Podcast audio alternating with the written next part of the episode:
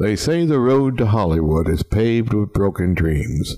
In 1920, a young woman by the name of Corliss Palmer entered a fame and fortune contest sponsored by Moving Picture Magazine. To her surprise, she won, and she thought it would lead to a career in movies. Instead, it was the worst thing that ever happened to her. That's this edition of the Junot Files. You won't find a star on Hollywood's Walk of Fame for Corliss Palmer, but she and publisher Eugene Brewster attempted to fashion a jazz age empire, only to end up ruling the gossip columns. We're talking today with Jennifer Redmond, who has a new book out entitled Southern Belle to Hollywood Hell Corliss Palmer and Her Scandalous Rise and Fall. It's published by BearManor Media. Let's go to the interview now. Hi, welcome to the show, Jennifer Ann Redmond. You, your Southern Belle to Hollywood Hell, Corliss Palmer, and Scandalous, her Scandalous, Rise and Fall. Hi, welcome to the show. Thank you so much. It's a pleasure to be here. Now, I have to admit, Corliss Palmer was a name that I was that had escaped me when I first when I first saw it. But she was really up with the silent film stars, wasn't she? She, you know, her name kind of escapes everybody because uh, it's one of the ways that I found her. She wasn't a well-known person as far as her film career goes. She was more well known for the scandals that made the newspapers every day. So she would have been a familiar name, especially if you were a, a fan magazine reader you would have come across her photo a lot. You would have come across her name a lot. But yeah, she she had a couple of pictures that she wound up making with some people that were of note. I mean, Charlie Chase obviously was one. She made a, a picture with Richard Barthelmess also that is looking to be restored. But yeah, she was. It's one of those people that were always on the periphery and never really hit it big. But her, well, you said she was more well known for her personal life exactly than than her professional career, yes. and um and she was. Let's start off by she won all the um, the fame and fortune contest in the, which was a national contest. Uh, Clara Bow, as you mentioned, was one of the, was one of the last winners, mm-hmm. and this this really put her on the uh, treadmill, so to speak, to to Hollywood, didn't it? Exactly. This was a contest that Eugene Brewster, who was co-publisher and co-founder of Motion Picture Magazine, had to try to drum up some more interest in the magazine. And he had photos come from all corners of the country. It started in 1919. And he promised to make them movie stars. And in a way, he didn't lie, but he might have stretched the truth a little bit. He would make the movies himself and he tried to peddle them to you know distributors and whatnot. And he had a hard time finding people that were interested in them in the beginning. But that's what happened. She actually sent in a photo and you'll see in the book that it was kind of a, a lark between her and several of her friends. And her photo was actually discarded. And he came across it. And for whatever reason he felt that you know how could this be discarded? She's the winner. She's perfect. And then she wound up being thrust into the limelight. And he was convinced that he was going to make a superstar out of her that's right, and and I'm not going to give away anything in the book, but like you said, he found her photo in the trash. Yep. And and called his assistant in mm-hmm. to say, "What is this woman doing in the trash? She's exactly. she's the best looking one." Exactly. And they make a they make a point again, not giving too much away, but of the photo being kind of small and uninteresting.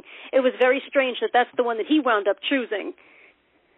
It's amazing, and and like you said, he had his own he had his own studio, so to speak.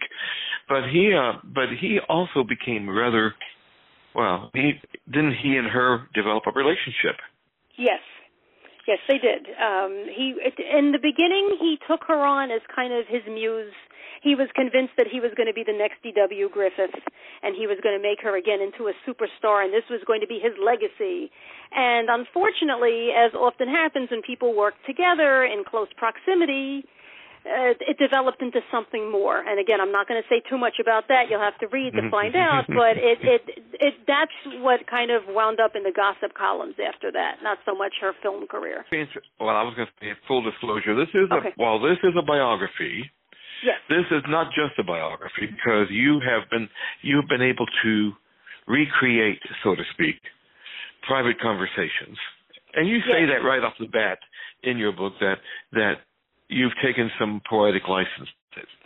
I have, but to be honest, it wasn't much. I was blessed in my research because the story had kind of gripped the public in the 1920s. There were numerous articles and interviews, and so they had there were so many quotes and so many uh, written pieces. Especially Brewster. Brewster was notorious for kind of publishing everything that came to the top of his head. He had, was connected to uh, a newspaper in Brooklyn, so the Brooklyn Daily Eagle put a lot of his stuff out. And long story short I had so much of their words uh, that I didn't even I didn't invent any dialogue at all. I just put them in the room and let them say their own words.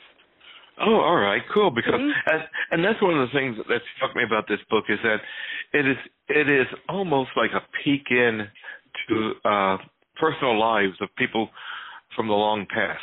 Yes. Yes, I'm glad that I'm glad you you noticed that. I'm glad. I I really wanted it because you know sometimes, especially when you're reading about somebody rather obscure from a hundred years ago, it can be dry and it's difficult to get through at times. That's exactly what I wanted. I wanted you to feel like you were in the room with them when this was happening. Exactly, and that's what and that's what it comes across as. So uh, a great job there. Thank Um, you.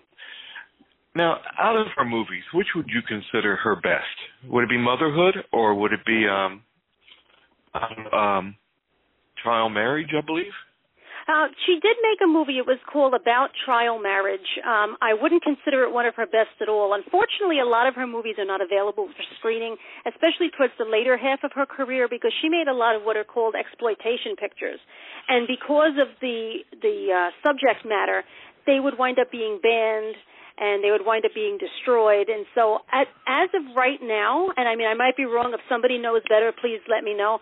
I don't know of any prints of those that are available. She made another one. I think it was retitled "Damaged Goods" or something. Mhm. But uh, if you had to pick a picture of hers that's available right now for screening, her best would be "Bromo and Juliet with Charlie Chase. It's a short that he made in 1926 and it's very funny. It's a, as it sounds, it's a burlesque on Romeo and Juliet, and she is actually not bad in it at all. I mean, she doesn't have a lot to do. She kind of stands there and looks pretty, and obviously Charlie Chase takes the reins.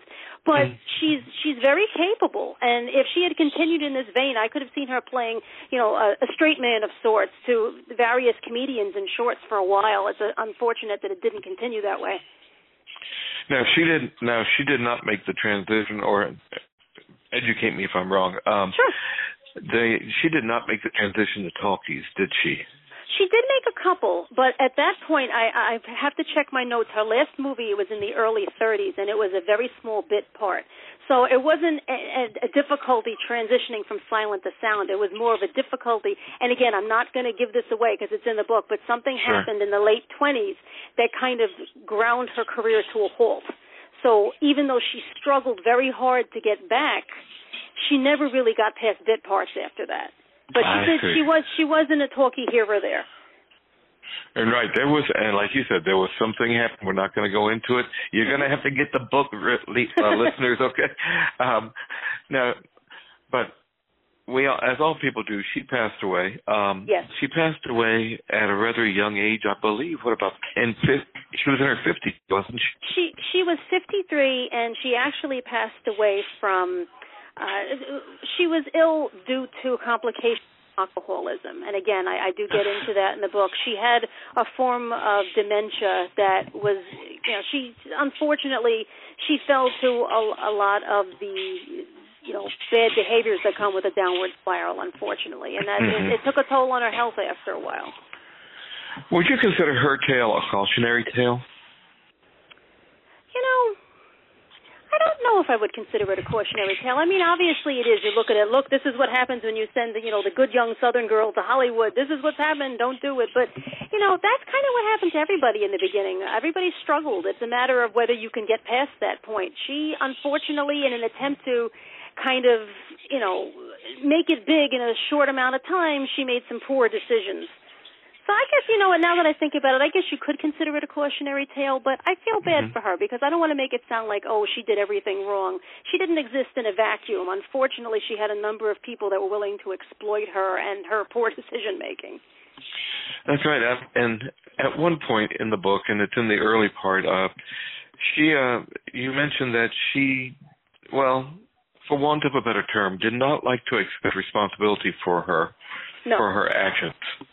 Um, remember one time, um, uh, one time in the book where, you know, she actually met the uh, the wife of a of the person that she was involved with. Yes. And she had no idea that the wife would be would be upset. yeah.